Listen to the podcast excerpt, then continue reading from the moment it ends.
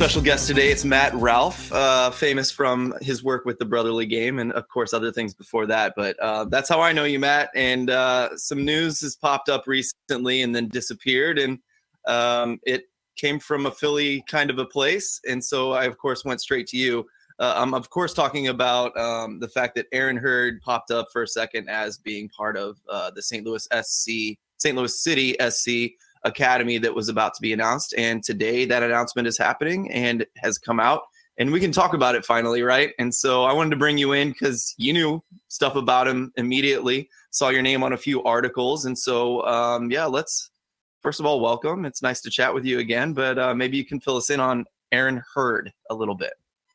Great. Well, it's, uh, it's, it's good to be here, Phil, and uh, you know to talk about St. Louis soccer, a new team that's coming in, and it's exciting just to hear, you know, obviously these teams come in and they have different ideas about how to build their club, about how to build their brand. And it's exciting to kind of see how St. Louis City is going about like building the academy. Um, because obviously here in Philadelphia, we've seen so much success from that model.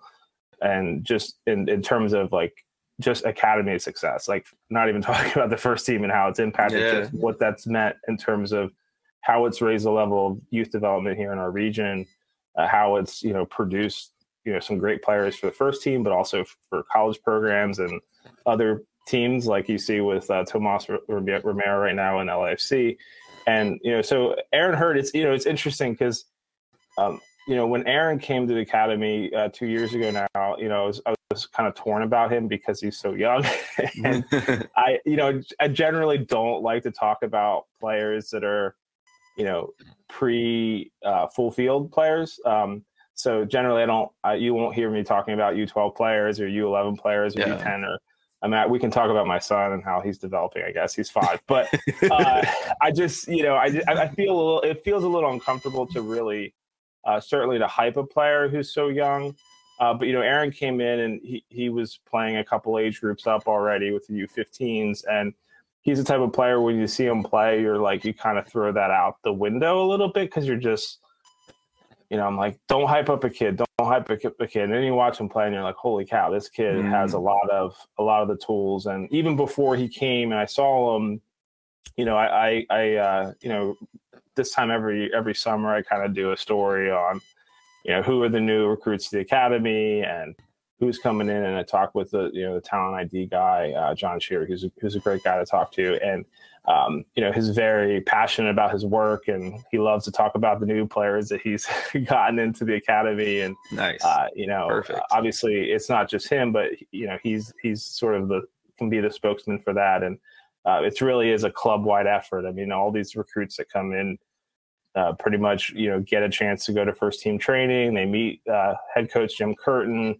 you know, it's really kind of a, whole like they have a whole process for how they bring in players, mm-hmm. and so um, you know, it's kind of immediately, you know, this is one we're really really excited about. and yeah. you know, coming from coming from Maryland, he was a, a, player with Bethesda SC, which is one of the regional independent clubs here. That's really just a great club. They've produced a lot of really wonderful players. Um, you you see them you know, on college, you know, D1 college rosters, you'll, you'll, see players that have moved on to MLS academies from that club. So, you know, kind of came in with a good pedigree and was already playing up. And, you know, sometimes like I think we do tend to, uh, you know, hype up players because they're playing up a couple age groups uh, naturally. Yeah. Uh, but, you know, he clearly, from the beginning, like I said, he fit in and it was just really, really exciting player to watch. And, you know, a lot of times like academy players too, it's like, oh, this kid scored a bunch of goals, and that's great, uh, but he's not. Um, like Aaron was a type is a type of player from what I've seen who scores goals like not because he's a goal scorer but just because he's like I mean he's kind of like uh, he's just got such a great work rate he's all over the field he yeah um, you know he's able to uh, you know he's just he really is like a box to box midfielder who has just a huge like just such a great motor and you know for again for his age like he just he's shown so much uh, maturity and uh, you know he's just very you know, you know he's not you know it's like I, you know compare him maybe to like Jamiro Monteiro. Um, nice yeah. type of player right where these guys who who just kind of keep their head down and, and, and just you know get get the job done. So Yeah, uh, yeah, here's a here's a quote actually uh, that Stewart found online. Uh, box to box was able to control the midfield against older kids, very poised and played well within himself. The kind of flashy that entirely comes from his play and not how he carries himself. You know who wrote that one? Sounds like something I'd say. yeah, that's you wrote that. I thought it was well phrased. It was really cool. We were talking about him, and I, I think one of the I was like, "What? who can we compare him to?" You kind of said like a Moses Nyeman, but maybe better. You know, higher ceiling. Even I thought that was interesting. Yeah, I mean Moses is a player that I just uh, you know uh, he's one of my favorite young players. Yeah, right now. I mean he's agreed. Again, like a similar thing where the first you know he, there had been a fair amount of hype about him before I saw him play, and you know, I, I, got to see him playing in um, UGA Cup against the Union, and then uh, the, you know, I went out to see FC, him play against FC Delco, and you know, again, like some of these kids get hyped up, and you're like, you, you your first look at them is like, okay, like he's like half the size of everyone else, you know, and like it's natural, right? And then you're like, oh, and then you see them. Similar thing with Moses. You see him on the ball. You see just his intelligence, and it's just like, oh wow, this this guy is special. Now you see him at the MLS level, and you know just how um, how in command he is as such a young player is really impressive. So um, definitely kind of like uh, you know in terms of like positioning and again that that you know whatever you want to call it that um it factor whatever it's it's yeah. definitely there in terms of you know um obviously the talent and stuff but then with a lot of these players, right, it, it comes down to like the, the, the development plan and like what is the plan for you know a player because you know again following the Union Academy, you know for probably about seven years now, really closely, uh, you know you there's a lot of players that come through that have you know have a you know that kind of jump off off the page, and then it's you see unfortunately, a lot of times it's forwards, right? They just don't they don't they don't develop, right? Forwards mm are really really hard to develop in this country and probably around the world. That's why they get paid so much. but hmm. uh, so you'll see players who are bigger who score like 30 goals, and then the rest of the kids catch up to them, and then yeah. they're like you see, okay, well there was some deficiencies elsewhere that weren't really addressed. So. Um, you know, certainly in this country, you know, the development of player like you know central midfielders is something we're we're finding some success with now. So yeah. um it's especially yeah, his yeah. type of position. Yeah, that makes sense. He um you mentioned earlier that he's from Bethesda FC in Maryland and his he's listed on our, our roster that drops today um as being from Virginia. So obviously that's not in the Philly homegrown area. And so I want to talk about that. Uh, because obviously Philly is a great model for an academy. Of course, we want to kind of copy a lot of those kind of things uh, if we had our choice here as fans in St. Louis. And it's interesting. Can you talk to me about how Philly has brought people in from not just the U.S. but like all over the world, right, to bring into their academy and claim them as homegrown someday?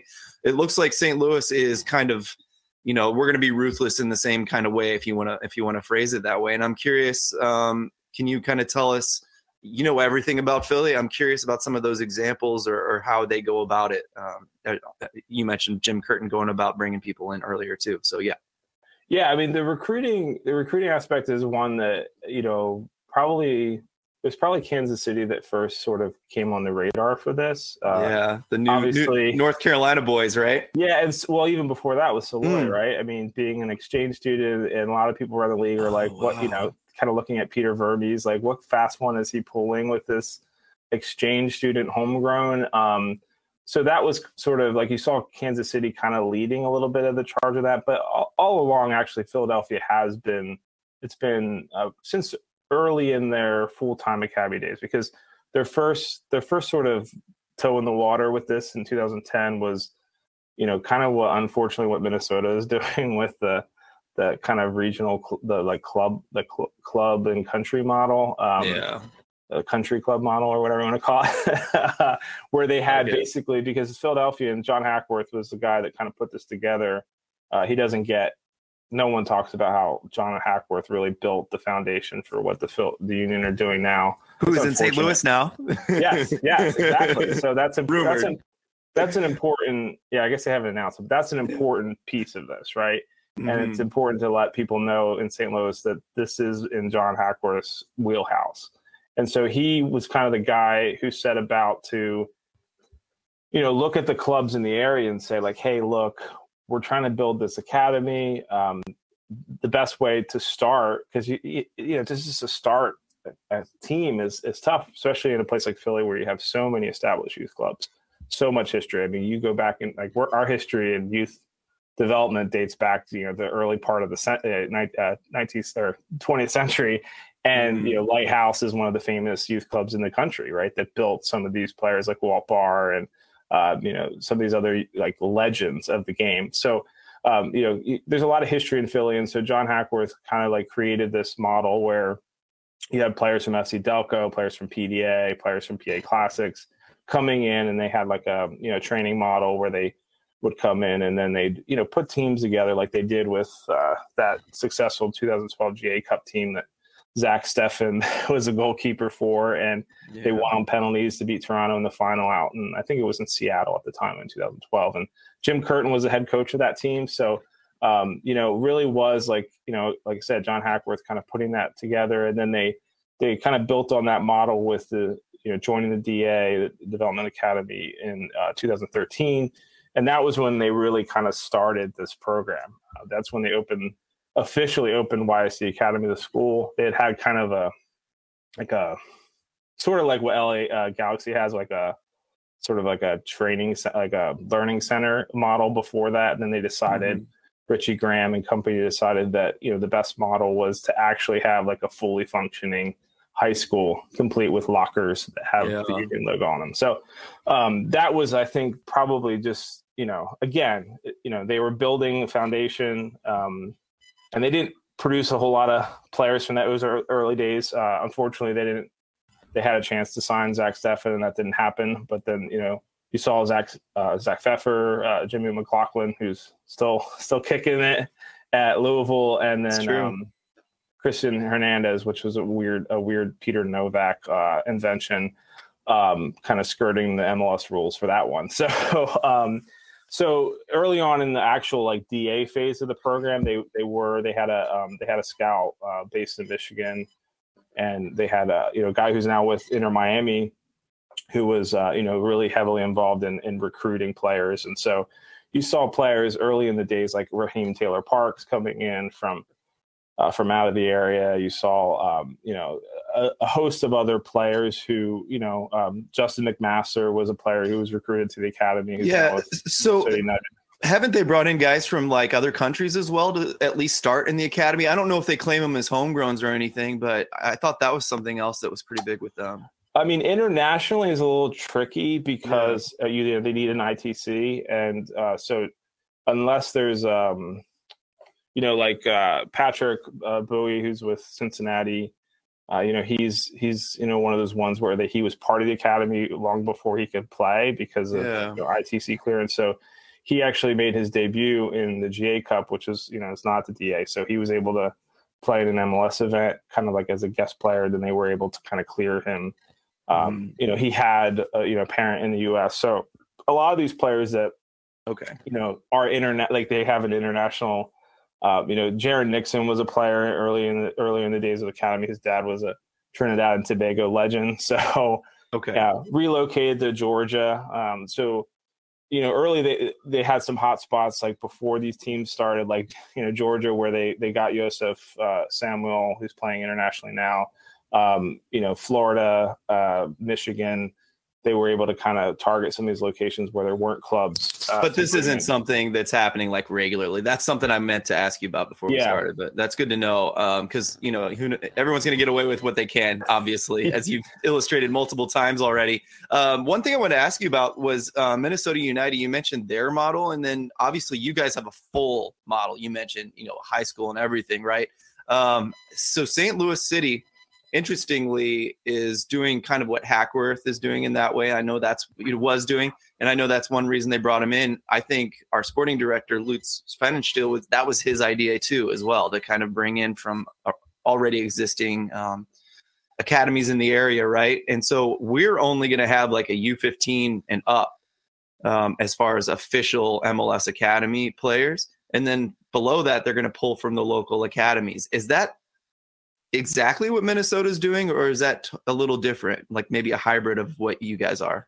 Yeah, I mean, my understanding, yeah, with Minnesota is it's they, you know, they're really kind of letting the the local clubs uh, develop the players, and then they'll bring them in for, you know, tournaments or you know events and that kind of thing. I, okay. I haven't, I haven't. I mean, lately, information about other academies the last since the MLS Next started is a little bit, a little bit murky uh, in terms of like figuring out the structure with COVID and stuff, but that was my understanding is it, it's not exactly the club and country model that the union had but it's has a similar feel where you're kind of putting a lot of the like day to day training uh, games on weekends on the local clubs and then you're sort of bringing them into your environment to kind of add additional training add additional opportunities for tournaments and you know that's actually been to the union's benefit with Bajang Darboe um, you know considered one of the top prospects at that age um, he's playing with the U- Union two uh, and you know playing with the U seventeen. So um, you know he was one and several. Like Columbus got a couple guys. Like I mean, basically all of the you know a lot of the players they had that were top prospects kind of scattered after that that announcement came down. Um, so yeah, I mean it's been beneficial to yeah to the Union, but it is it's a different um, you know and I, I mean, I'm I'm I'm not a fan of one size fits all. So uh, I think agree. You know, if that's if that's what they've figured out is is good for them, that's good for them. It's just it's sad when you see a guy like Caden Clark not playing for Minnesota United, and you know, a guy like Bajang not you know going with the local team. So even though it does benefit in this case, you know, for the Union or for Red Bulls, uh, you know, there's something really cool about these players that coming up with their local team, but also if it's not a good fit, that they have an opportunity elsewhere to sort of maybe yeah. in a different system. Um, you know, the territory thing, I you know, I kind of go back and forth on like, is it is it fair from a free market standpoint? No, to like just like automatically arbitrarily assign a kid to a team based on what their address is, but at the same time, like I think, you know, teams should try to that that should there should be like you know an ideal situation for teams to have like the for kids to have the chance who want to play for their local club to have that opportunity. And i don't know how you work that out with you know all the byzantine rules of mls but that is something that i'm i'm interested in generally like i love the the i'm like such a local newspaper guy you know like the good the good local story um, um you know whatever possible. But I recognize too, though, that that the teams are going to have different identities and different approaches that are going to benefit you know one player over another, uh, depending on their skill set. Absolutely. Any other thoughts? I got out what I wanted to hear about. I wanted to hear about Aaron. I wanted to hear what your thoughts were about Minnesota United's kind of model versus Unions versus St. Louis's. Uh, any other thoughts before we go for fans of a new expansion club? Yeah, I, I think the schooling model is something that I would love to see more more more teams pick up on because you know that's really a big factor that, that the Philadelphia Union has. Uh, maybe they don't want me talking about this, uh, but that that's been a feather in their hat. Is like ultimately when you're talking to parents, and you know I have two children. You know, you're a parent, like you know thinking about like sending your kid across country uh, for at 14 or whatever. Yeah. Um, the, the, thought that there's gonna they're gonna be in an academic environment that's suit that's like structured around training, two training sessions a day, and that the people that they have at that that school are just very uh, very invested. Um, I mean, they're fans of, their soccer, but they're mostly invested just in them as people. Yeah. and them like pursuing like their interests and uh, you know academically and otherwise just hobbies outside of soccer and so I think that model has been really beneficial just to have, um, you know, these kids like have their individual education plans on top of their individual development plans as players. And I, you know, I would love to see more, more teams having their own little schools like that, that, that really, um, you know, that, that, that really, you know, cause this whole, like the idea of the, you know you go to a school somewhere and then you travel to training every day like i just think it, it gets clunky and you know residency programs which the union have that could be fraught with all sorts of things uh, you know that that's a piece I think that that all the teams that do it are probably constantly trying to work through. Like, how do you create a residency program that's um, that works that yeah. doesn't um, you know, it's sort of like how do you get a bunch of boys living together and not have problems? and then when problems arise, how do you like how do you address some of just the social, of course, yeah, um, social aspects of things, the pressures that I mean, there's just immense pressure on these kids. I mean, I just mm-hmm. can't like I can't imagine uh, the pressure that they're under, and you know they sign up for it, right? So yeah, exactly. Um, but at the same time, again, like looking at all the other aspects of their um, uh, as individuals. And I really do look at these young people as individuals. I I, I root for them, um, you know, to to to do well at whatever they pursue, and um, you know, I want I want what's best for these young people because because I recognize that they're not really normal kids. Uh, mm-hmm. I tell them that like, when I talk, I'm like, you know, you're not normal. Like maybe, maybe you don't need me telling you that, but like, you know, you have, you know, you're doing something really awesome. Like I think the kids we celebrate are the kids that like rise, like the cream rises to the top. Yeah. But like all of them, I think, are worth celebrating in the sense that they're they're they're doing a part in building the game in this country, and they're setting an example for the younger kids of like this is what it looks like to um, basically train as a professional at 14 mm-hmm. at 15 at 16 this is what it's like to balance school and life and stay out of trouble and all yeah, those right. things be um, humble. Yeah. Yeah. Be humble. Yeah. That's a huge part of it because um, totally the game will humble you at some point. So you, you might as well work on the humility before you True. get, Absolutely. Yeah. They should wear it as a badge of honor. I completely agree. And I like your, I love your input about all of the academy stuff. You've been around the block. Obviously you're, you're very invested and, and you enjoy uh, knowing and talking to all these kids and the parents and coaches and everything. So Matt, thank you so much for joining me. Matt, uh, Matt Ralph of the Brotherly Game. Um, it's always fun, and I'm sure we'll be talking again in the future. Great, yeah. And I just one other thing to add was you yeah. know the St. Louis folks were at uh, were here at a game at, at our training field and down in Chester, and that was that was cool to see the you know again that sharing of information uh, that I think Holy is cow. so important. So um, you know, and I know there's a connection between Ernst and and and the sporting director there and uh, people involved in the team. Yeah. But it's just really cool to kind of see how there is such a collaboration across the league. Obviously, it's a single entity league. Like you know, there's um, structurally it is, but that doesn't mean these guys have to talk to each other. No, so, not at all. Um, so it's always great when they do and they build those relationships because yeah. again, I think they're all together can raise the level of the game, not just for MLS, but for certainly for USL and for uh, NISA and these other leagues that are that are that are so important to the game. Completely agree. Yeah, they did take that trip to Philly and DC and Kansas City. I'm not sure what else, but um, you know, picking some good ones there for sure. So. All right, man. Thanks again, Matt. Uh, we'll talk soon.